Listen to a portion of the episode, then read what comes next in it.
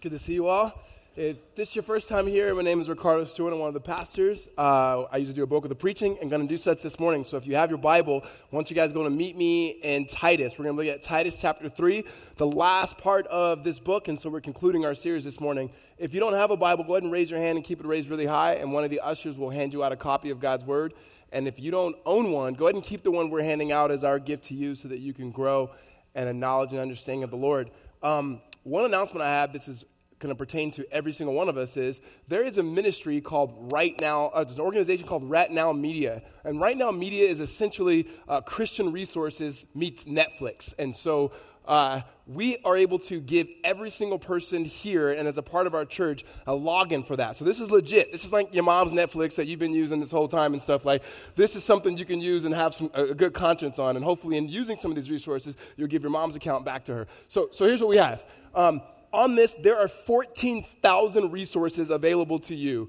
And in these fourteen thousand resources, I promise you there's some things in there that we probably wouldn't agree with. But in the fourteen thousand, I guarantee you there's a lot that we would say, this is awesome. And so over this next several months, we're going to get together and pull together kind of a subpage in it that you guys will be able to have that are just recommendations from us. But here's the kind of things that you can um, look for in this, for me personally. So some of us grew up going to church and whatnot, whether we liked it or not, that, that's debatable. But um, there's things on there for kids, um, like back in the day stuff like McGee and Me, if you can reluctantly remember that.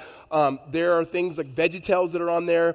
And in fact, VeggieTales, the owner and creator of that, they started something that they wanted to be a little bit more explicit in communicating the gospel in the, in the Bible. It's called What's in the Bible? It's a question, and there's a lot of incredible material that are there that you can allow your kids to be able to watch, and even as adults you can you can learn from. There's things in there on dating, there's sermons, there's study guides, and so forth, and marriage. So, for instance, we had Tim Kimmel that came in and taught a few weeks ago on Grace-Based Parenting. Well, his conference, Grace-Based Parenting, is online there as well, and so there are more than enough resources for us as a body to grow. We're not just doing this so that you can have more information, is that we can be equipped and edified to do the things that God has called us to do. So how do you receive this? If you are in our, our database, which most of you are, you will receive an email this week for your login. Go ahead and log in, um, learn how to use it, and so forth. Um, next week when we come back, we'll talk about it again. And if you didn't receive an email, we'll have a link that you can go to that you can go on and get a login. Again, this is legit. You can you can go ahead and you can binge on this if you want to, okay?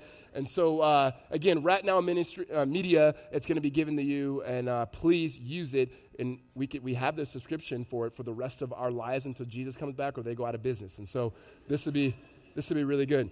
All right, if you have your Bibles, you guys should be in Titus chapter three. Uh, we are going to walk together in that and finish this this letter that Paul wrote to this church in Crete. And so here's what we have, just a recap here in about forty seconds. The Apostle Paul wrote this letter to a man named Titus who was doing church planting, that is the starting of churches, in a city called Crete. Um, in doing this, there was a central theme that traces throughout the book of Titus, and that we will conclude with this morning, and that is gospel believing should produce gospel living. If you trust in Christ and the Spirit of God is in you, that it should reflect itself in the way that you live, and ethically that it affects the way that you live as an older woman, as a younger woman, as an older man, as a younger man, as a man or a woman who is an employee, an employer, et cetera, and that it should look like and show itself in good works. And so for the past few weeks, it has been Paul saying, good works, devote yourself to good works, and then today we'll conclude with Paul saying, devote yourself to good works. And so that's what we're going to be looking at uh, this morning. And essentially what Paul gives us is that we are called to be a church for others, which we'll talk about here in just a second. So um, would you guys do me a favor and uh, let's pray together and ask God to bless our time, and then we'll, we'll look at the scriptures. Father, we thank you. And we ask that your son Jesus and the power of your Spirit would be exalted this morning, uh, that it would we would see Jesus for who he is, that we would understand the people in whom you've called us to be, the actions in which you've called us to do in response to right relationship with you, which is given to us freely. God, I pray that as a people, Lord, that we would be edified, that we would be encouraged, Lord, um, that you would wash us and continue to renew us by the power of your Holy Spirit. We thank you and we praise you in Christ's name. Amen. All right, so this time of the season, some of you guys know this from me, I absolutely love coaching kids, and this time of the year that you coach baseball, and I have, I last year I did it, it was it was a blast, a lot of time, a lot of energy, exhausted me with this one baseball team, so I did this year, I took two baseball teams, uh, just because I have two sons. That's usually how that works. And so with it is um, you, you love being around kids, and re- really what makes coaching fun or makes it better are the parents. And so if you don't have kids in sports and you plan on putting them in sports, be the best parent you can be to your coach because it makes it so much easier. And I've been blessed to have almost really good parents, right? No, I've got I got some incredible parents, incredible, incredible, incredible parents. In fact, uh, many of them have come and been able to check out the church and so forth. And so with it, my motto whenever I coach um, is we're going to be a team for others, right? And there's no surprise where that comes from, but whatever. So we're going to be a, a team for others, and we teach the kids that. And and this year with my two teams, I have a seven-year-old team that my oldest son is on, and they're great, and they're fun to coach. But then we have this little team with like five, four and five-year-olds and, and maybe a couple six-year-olds, and they're amazing. I'm not saying one's better, but this is the picture that I picked of the young kids because I like them better. So this this is this is this is our kids right here, and these kids are an absolute blast. And we're the Halos, which makes sense. I'm a pastor. Why not be like an angel or something like that, right? And so I actually didn't pick the team name. Um, all those kids are five, mostly five, and a few four-year-olds. And I promise you, the kid all the way to the right, he's really five. He's not a coach. Um, That's my good friend Noah. Noah actually goes to this church here. That's not my son Noah. Someone asked me that last no. He's a he's a lighter shade than my Noah, but uh, beautiful kids, right? Good kids. So here's here, here's the thing. So we say we're a team for others, and I've shared this story with you, with you before, but I'm going to share it again because it makes sense. Um, we tell this story about boastful Bubba. Now, give me some grace here because this story is usually told to kids, and I'm going to tell them to you guys as an adult, but you'll get it. So here's boastful Bubba. Boastful Bubba is this guy who, he's a kid, he's got everything. And all the little kids, they just want to be like boastful Bubba. Like the kids look up to Bubba. Uh, you can take that picture down. Um, uh, You, you you have you have Bubba, and Bubba is just like walking around, and the kids look at him. You know, like little kids know it when, like, you know, some kids know when they're they're the you know what, right? They just kind of walk around in a certain way, and, and and Bubba has it, and Bubba would lift up his bat, and the kids would look at the bat like, man, I wish I could be like Bubba. And then Bubba would flex his muscles, and they look, oh, I wish I could be like Bubba. All the girls are gonna like him when he gets older, right? And and they would like Bub, Bubba everything. Well, finally, this girl Mary comes. This kid Mary, it's a kid story. Uh, Mary, Mary comes to Bubba and says, Bubba, where'd you get that bat from? He goes, oh, my dad bought me that bat. Oh, where'd you get those really cool shoes from you have? Uh, I got them for Christmas. My dad got me these shoes.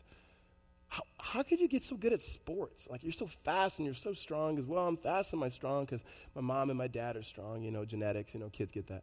Uh, and, and so forth, right? And, and you know, and I, I my sports, uh, you know, my dad coaches me and I've had good coaches and, yeah. Just so wait a minute. You're strong and you're fast because of your parents. You got these cool shoes because of your parents. And you got this baseball bat because of your parents. So all of these things come from other people. Why do you always act as if it's like all about you? Right? So she confronts Bubba. So Bubba's out at the playground again the next day. And you know what he's doing? The same thing. And so Mary walks out of the park and she sees him way out in the field. And she's got his bat up. And all the kids are still looking like, oh, it's Bubba. He's flexing his muscles again like, oh, Bubba. And she goes, this is ridiculous. So she walks out there to confront him. And what she hears is something completely different. He's like, hey, guys, you see this bat that I have? My dad bought me this bat. And when we play, you guys can all use this bat. And you see these shoes I have? Yeah, they're they're cool shoes. My dad got them for Christmas. He worked really hard. He got them for me. So, yeah. And, you know, I'm fast and I'm strong because my dad was fast and strong, and that just kind of happens because I'm his son. And, and I'm pretty good at sports because I've had some really cool coaches, and that's my, my dad's pretty good at it. And if you guys want to come over to my house, I'm sure he'd love to be able to teach you guys some things too, right? So he went from boastful Bubba to just being Bubba. So we tell our kids on our team, whenever you talk about yourself, like you're not allowed to talk about yourself on our team. Like a kid's not allowed to say, did you see that hit? Man, I hit that ball so hard, far. I just walk by and go, hey, Bubba. And they go, oh, no. Like, you know, like nobody like nobody wants to be a Bubba, right? It's like, no, no, no. I didn't hit it hard. I'm terrible, right? And so, so at the end of every practice and at the end of every game, we have all the kids get on the knee and go, okay, all right, tell us something your teammates did. And after you do this over a period of time, every kid raises their hand. Because they want to tell something about the, t- the teammates. The seven-year-olds are really good at it. The five-year-olds can't remember each other's names. They're like, oh, that kid, right? And so they, they share these really good stories. Half of them not true, but this is amazing that they're they're just trying to think about others. Okay, so here's why I share this, right? You have within a call of the Scripture.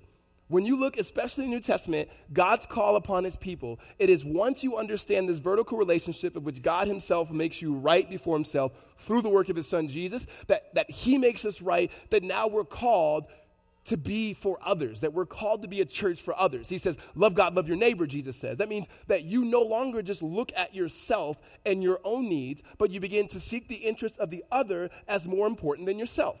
And when you, lead, when you read through all the letters that Paul wrote, which is over half of the New Testament, you see him constantly talking about caring about others. And then when we get in Titus, as we've been for the past six weeks, he's saying, oh yeah, because of this right relationship with Jesus, devote yourselves to good works, to good works. It's profitable. It helps others. And so this, this sense of going, we are going to be for others if we understand first and foremost that God was for us, who was the other, and he laid his life down for us. So when we begin to understand that truth, we begin to live in that truth. And so Paul has that for us here. Now, with every single organization, whether you're in the marketplace, um, every single church and every single family and every single uh, community, there's always going to be a few bubbas that you got to deal with, right? So if we're going to be a church for others, we got to be able to, okay, where, where are the bubbas at? Let's deal with them and let's move a little further, all right? So here's what we have here. Verse nine is where we pick up this morning. Being a church for others. Verse nine, but avoid foolish controversies, genealogies, dissensions, and quarrels about the law, for they are unprofitable and worthless. For a, for a person, as for a person who stirs up division, after warning him once, then twice, having nothing more to do with him, knowing that such a person is warped and sinful, he is self-condemned. So Paul gets in and says, but, and that but is a connecting word to, if you weren't here last week, it was saying that we're supposed to stress a few things. And the things we're supposed to stress was verses four through seven, which was the fact that God had saved us through Christ Jesus, that we were all naturally by birth bubbas, yet he washed and cleansed and made us right. And now we are to devote ourselves to good things. And then he says, verse nine, but as for our particular bubbas who remain, he says, avoid foolish controversies. Now, the word foolish there um, means stupid. Now, for those of you who have kids in the room and you've taught them to not say that word, that's what that word means. Kids, talk to your parents and say, thank you for bringing me to church today. There's something that I learned that I need to talk to you about, all right? And so only in this context, kids, are you allowed to use this. So it avoids these foolish controversies, genealogies, dissensions, and quarrels about the law, for they are unprofitable and worthless. Just before that, last week, he talked about these good works and how they in themselves were profitable and they were excellent, meaning when you respond in such a way that you are building up others in response to your love for Jesus, it is good for all people, people who are non-Christians and people who are followers of Christ. However, when you become a divisive person, that when you stir up dissensions and quarrels about silly little things, that it, it, it's bad and never good, right? He says, avoid it, which literally means turn your back to it, be done with it. And so you can look at it and go, okay, well, what are the genealogies and so forth? What he's talking about is it could either be a theological issue or a non-theological issue. Here's what I mean. Within the church, we have open hand issues and then we have closed hand issues. Now, open hand issues are issues that, that Christians will disagree on. Meaning, as Christianity has developed over the past two centuries, that there have been Christians who have read the scriptures, understood the scriptures, and landed in different p- opinions of interpretation over a particular text. Those things could be like end times. When is Jesus coming, or excuse me, how is Jesus coming back? Not necessarily when, because no one knows. I get it, there's going to be a billboard in about three more years. It's going to let us know, but those have never worked. How Jesus is coming back, and people can read throughout the scriptures, and primarily in Revelation, primarily in Revelation chapter twenty, and they can look at it and go, okay, this is the view. And then other people, men and women, will go, no, no, no, no, we've studied it, this is the view. And then other people say, this is the view. We say, that's an open hand issue. We can debate about it, we could disagree about it, but we're not going to divide about that. Um, other issues that are open hand is what you do with the gifts and so-called signs gifts, the spiritual gifts like prophecy and tongues. There are some who would believe that those gifts are no more, and there were some, myself, who would agree that they continue. That is an open hand issue. That's not something we would say, if you believe this way or that way, you are not a part of God's family, right? Open hand issues. Then there's closed hand issues. These are issues that we can't mess with at all. These are things that are essential to what it means to be a follower of Christ. So if someone were to say, yeah, we are saved um, by our works and faith, we go, no, no, no, no, that's closed hand issue. We can't mess with that. We are saved by grace, by faith, apart from works. Like, we, we can't mess with that. Um, Jesus is the only way to know the Father and have relationship with God. That's a closed hand issue. Like, we can't jack with that. That's closed hand. right? We, we can argue over that because this is what it means to be a follower of Jesus. Um, what you have in any circle is you have all these open-hand issues that are theological, and then there's non-theological issues. My guess is you and I are not getting together and arguing over genealogies. Most of us, until Ancestry dot com came around, didn't even know where we were from, right? And so, so that's not it. Our issues come over other petty things that people will argue over. True story. I remember one of the first meetings I had um, between two people who were having issues with each other, and I'm ready to throw down. I just became this pastor. Let's, let's just settle this. It was two ladies. It came over with their husbands over, I'm, I'm, I'm not kidding you, cloth diapers or disposable diapers. I walked in that meeting going like, oh, man, I was ready to, this is, this is not necessarily that big of a deal, but it was to them. Now, here's what I would say on those issues. Have your convictions. Like, have your convictions on schooling. Have your convictions on the way you raise your kids. Have your conviction on it. However, you cannot place your conviction upon somebody else to the point that now it's dividing the church, right? Dude, what we have to understand that when we gather, there are people in this room that are massively different than us on open-hand issues and issues that are open-hand, meaning non-theological, that they think differently, that they vote differently, and so forth. And we have to be able to be one because that's Jesus gave his life for it. Don't try to undo by your quarrels what Christ himself bled to make one. That's Paul's point.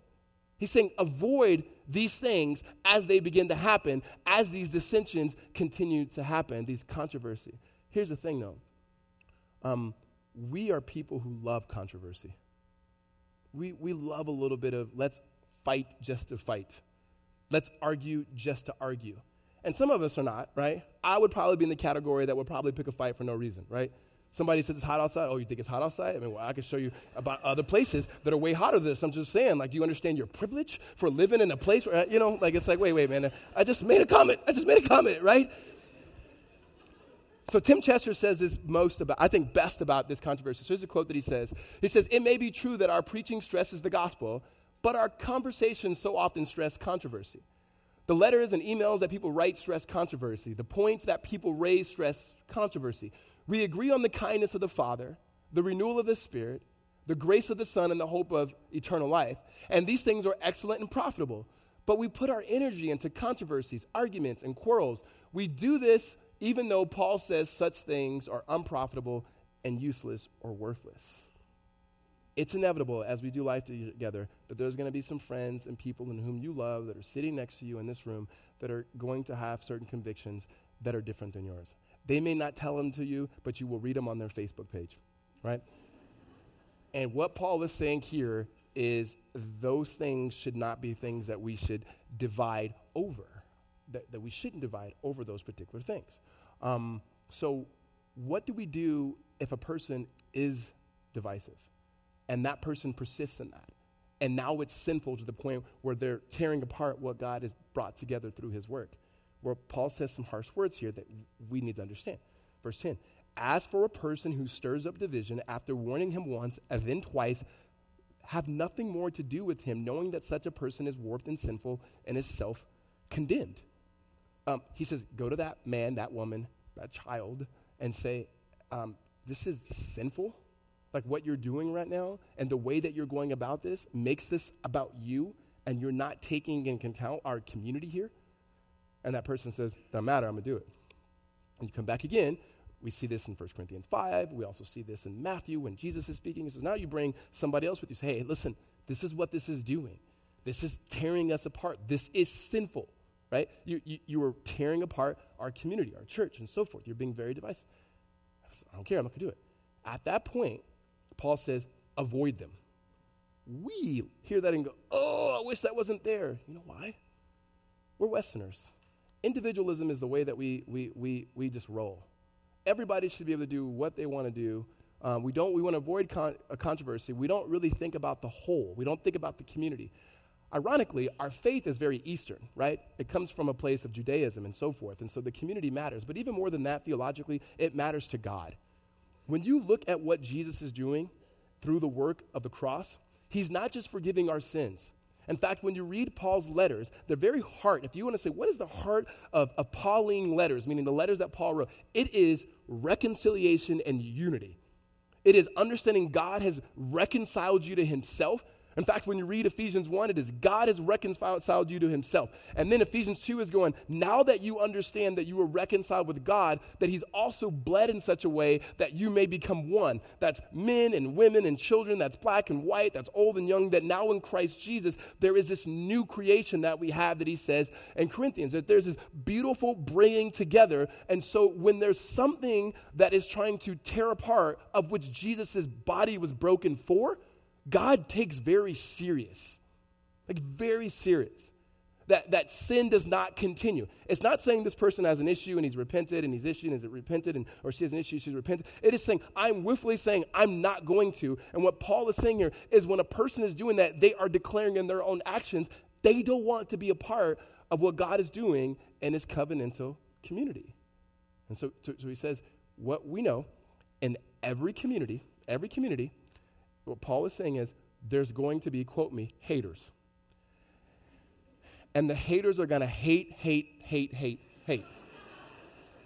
And what we need to do is just shake it off.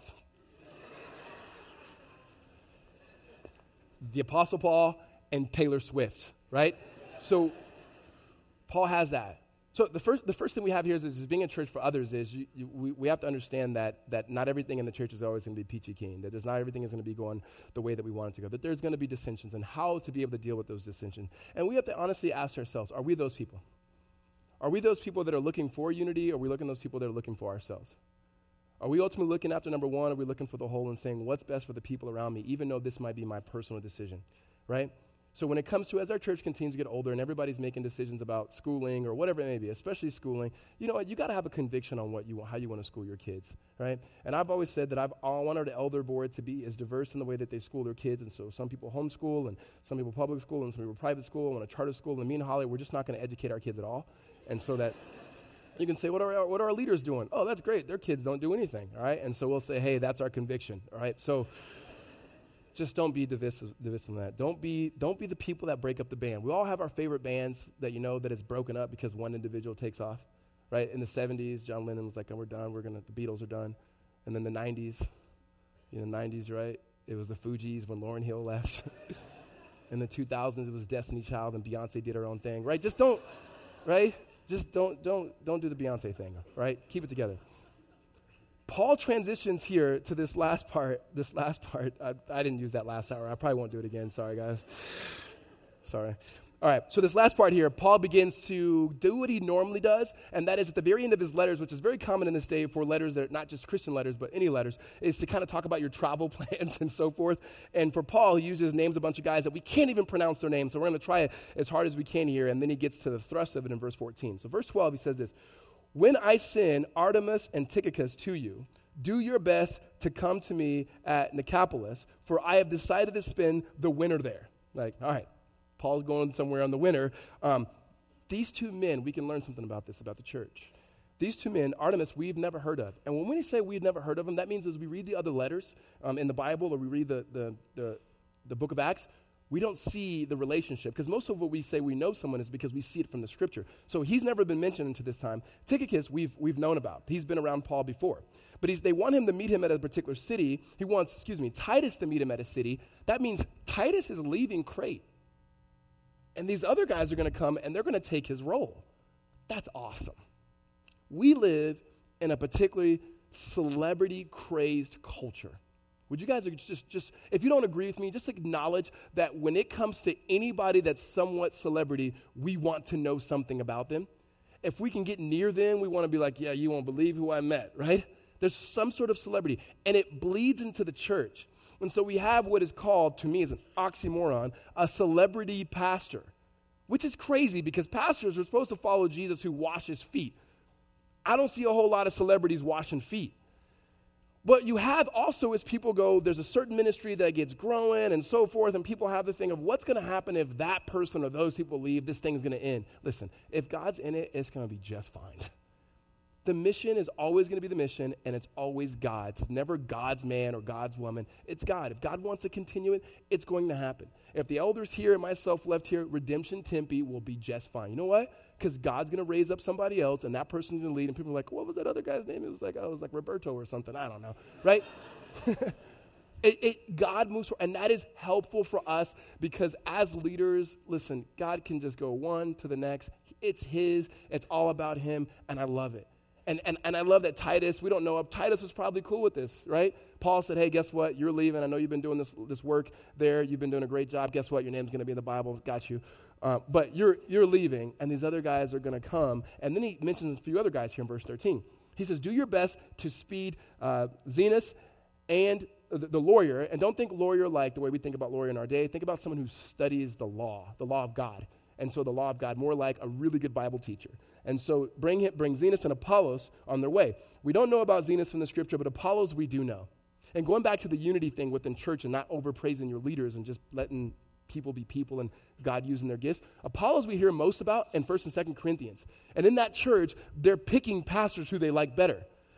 Think about that. There are people who are going to church just saying, I wonder if Apollos is going to preach today, or I wonder if Paul's going to preach today. Just saying, right? And so there's there's there's this thing going on, and then they go, some of you, Paul says, some of you say you like Apollos. He breaks down the scripture. He chops it up. Some of you guys see like Paul. He tells really good stories or whatever, right? He goes, here's the deal.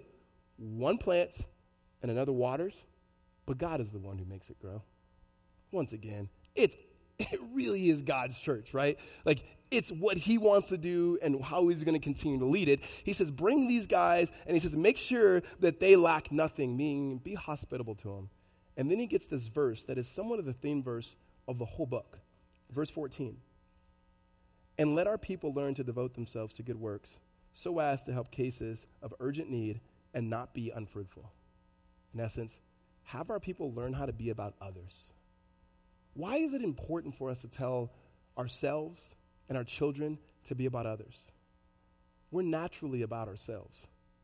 And even kids are naturally about themselves. So I told this story about the kids raising their hand. It sounds like, oh, these kids get it. Here's how that works sometimes. Someone will be like, oh, I saw somebody else do a good play. And the kids will be like, me, me, tell them, tell me, right? Because they've learned, I can't talk about myself, but if somebody else says something, tell them, tell them, right? And so we're like that. And and in our day, there's especially reality T V, which I watch sometimes, not a whole lot. You know, but you'll see these things where somebody's marriage or something will be growing in their life, and they'll say, the reason why this happened is I've been caring for everybody else, and I have not cared about my what? Myself. I just need to care about myself. I just need to care about myself. And it's interesting, and I'm not against soul care. I think soul care and self-care, all those things are really helpful and really good, and I get I get what they're trying to get at. But to somehow say that my issue is that I care too much about other people, that hasn't been necessarily my experience in the thirty-three years I've lived. Now, I, I haven't lived that long. I'm just, that hasn't been the experience. Um, we naturally don't think about the other. We actually don't naturally go towards others. We say, how do I, we, we do what we do in the airplanes, right? You know, they tell an airplane, if this plane's going to go down and you have a kid next to you, make sure you put the mask on yourself. And if you have time, save your kids, right? um, there, like, there's, we, we, how do I take care of myself and then so forth? But Jesus says it this way, love your neighbor as you love your what? Self. You guys read your Bibles. Look at that. That's good. Um, he just assumes that we're going to care for ourselves. We're going to put on clothes. You guys all have clothes on today. Thank you. Um, some means of transportation. Um, just know where we are. Most of us, many of us have some form of education. Many of us have even a college degree and so forth. Um, that there's things that we have. And he said, could you just do that for people who are in urgent need?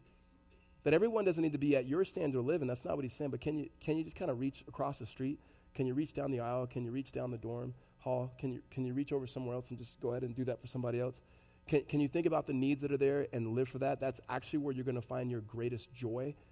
Um, maybe like Paul describes Jesus in Philippians chapter two, who did not cr- equate equality with God, ultimately finds himself, even though he is God, and humbles himself as a servant, or the picture of Jesus we see getting down, washing feet, or what we see in, um, in Philippians chapter two, again, as him saying, seat the interest of the other as more important than yourself, that there's a sense of going, we are supposed to be about others.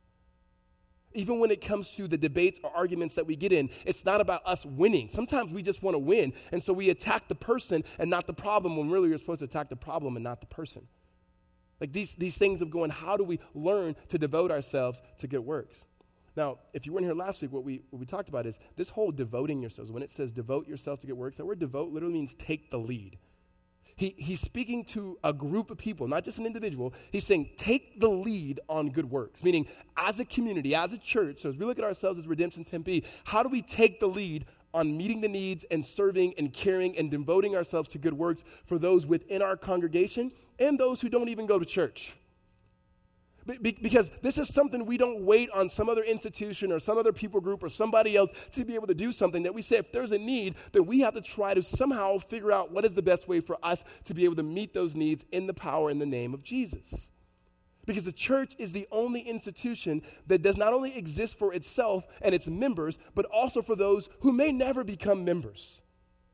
And we do it because we realize we've already gained everything we need in Christ Jesus, and now God himself has called us to be a part of his mission. Amen? So practically, I want to close with this. What, is, what does this look like? Like, what is a, a way that we could say, take a step? Because a lot of this is really habit forming and it's getting the habit of things. And if you've ever tried to change a habit, a habit doesn't change overnight. Just because you go, I walked out of here, I heard this sermon, I'm going to I'm gonna, I'm gonna do this for the rest of my life, right? You've had that experience before. Some of you have had that experience before. I haven't. Where you've been in college and you've had that late night. You're like, you know what? I'm never going to drink again. And that's worked for nobody. All right, so... you got to start somewhere and you grow. That's how habits work. You start here and you go here, you go here, you go here. So one of the things we've been a part of um, in leading in different studies and stuff that we've led as churches, um, as Redemption Church, is these things called Bless Rhythms or Bless Habits or whatever you want to call them. Now, these these are not unique to us. They're not original to us. We we, we stole them from somebody else. By the way, nothing's original. Right? It's Jesus's. And so um, so we didn't copyright this. Um, and so... Everybody every, everybody plagiarizes Jesus at some point, just saying. He created everything. So when it comes to this, this is a way in which we've been able to journal, write down things that we want to do. And the purpose of this is when you learn, this is a process, to devote yourself to good works, it has to be intentional. There's got to be some intentionality. So I'm going to walk you through these acronyms. You can write them down. I'm going to put them on the website, and it's called Bless Rhythms or Bless Habits. Here's your. The first one is B. And B stands for bless. You want to bless somebody who's like you. Um, intentionally bless a Christ followers, non-Christians, and those who are different than you. So you sit down in your journal, you write, you go, okay, there's this person at my work, and woo, is he different than me, right? So I'm going to bless them. I'm going to give them a cup of coffee. Um, I'm going to say something nice about them. I'm going to drop off some pencils or whatever it is you do. Just something simple. Don't, oh, here's what I'm doing. I'm going to build a house for them. Easy, right? Um, start somewhere. The L is listen. Listen to what God is saying to you through his word and others. So you go to the scriptures and you listen and say, God, what are you saying? Let me reread Titus. Let, let, let me read through some Psalms. Let me read through the scriptures. And then also let me go to people and let me ask them, what is God teaching you? Or what do you think God might be teaching me? And how people speak into your life in that sense. So there's listen. And the, the E is for eat. And so you share a meal with a Christ follower and someone who's not a Christian, right? And you don't have to say, hey, my pastor told me to eat with you. You're not a Christian, and so that you meet my requirements, and so let's hurry up and, uh, right? No, just get a meal. And it doesn't have to be like, you know, a full meal. If you if it's coffee, if it's get a coffee. If it's something else that you eat at work or whatever, just sit down and say, I'm going to have a meal with you. Next one here is speak. The first S is speak, and that's to God through prayer and to others about Jesus through witness. And I would even add just being able to speak encouragement with people. Like sometimes it's good just to tell people, hey, I'm thinking of you, right? People that you love. Now, don't just go texting people that you don't know really that you're thinking of them. Um, this is an experience I had was as a campus minister, people who share the gospel on campus, and there was a person that I knew um, that wasn't a, a Christian, had got this guy had got his number, was texting him, and he'd always say, hey, I don't get why this guy keeps texting me. I'm like, hey, man, he's just trying to get you to go to his Bible studies, man, the dude loves you. He goes, yeah, man, but look at this. He keeps like texting me like every other day, like, hey, I'm thinking of you. And I was like, oh, I can see how you can uh, misinterpret what he's saying there. Um, he's thinking of you like he, he, yeah, man, just go talk to him, man. Just go talk to him. Man. So you could speak encouraging words to people. And the last one, the S is Sabbath. This is being intentional about taking time to both rest and to recreate. That's something, it's, I know it seems like, oh, people just do this naturally. No, you have to intentionally plan this because Netflix and binging is not necessarily what you're doing to relax. Just because you're with your friends doesn't mean that you're really resting. The reason why God gave us the Sabbath is not because we couldn't work all the time. We can actually work a lot. We've proven that. It's ultimately the trust that God is the one who's going to grow it, whatever it is, that God is the one who's fully in control. So it's not that we check out, it's that we intentionally and mindfully um, find places and areas and people where we intentionally find the rest that we need to say God is the one who's ultimately in control. We find ourselves devoting ourselves to wor- God's word through this, through praying for others, through meeting with others, and then ultimately even caring for ourselves in an appropriate way because we are holistic beings and God meets us holistically. So, so as we look at this, Paul closes his, le- closes his letter in verse fifteen and says, "All who are with me send greetings to you. Greet those who love us in the faith, and grace be with you all." Paul starts where he finishes where he starts, and that is God's grace. That if we're going to put the leaders in place, as he talked about in chapter one, we're going to need God's grace. If we're going to be able to say no to the false teachers, to even know that they're false, we got to understand truth as revealed through God's grace. If we're going to be the men and women that God has called us to be, if we're going to be the church that God has called us to be, if we're going to be for others as God has called us to be, all of it has to be started, sustained, and completed by the grace that is ours and found in Jesus Christ. Amen?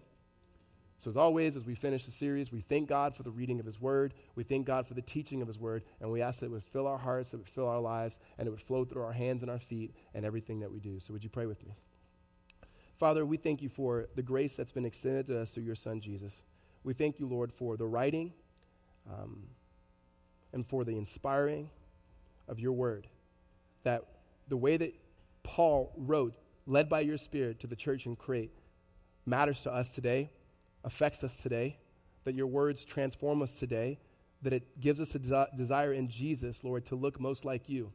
I pray that you would continue to form us as a community, that we would care of the needs of the people in our community and those, Lord, who are not yet a part of it. God, I pray that you would humble us as a church. God, any teaching that is false, that are in error, that you would correct.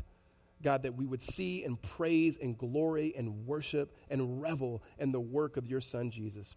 And God, in response to that, we would seek to replicate him in every facet and every sphere of the world in which you are calling us to. We thank you, Lord, that you've called us to good works and that we have an example in Christ, and we also have the power to do such in and through Christ by his Spirit. It's in his great name that we pray. Amen.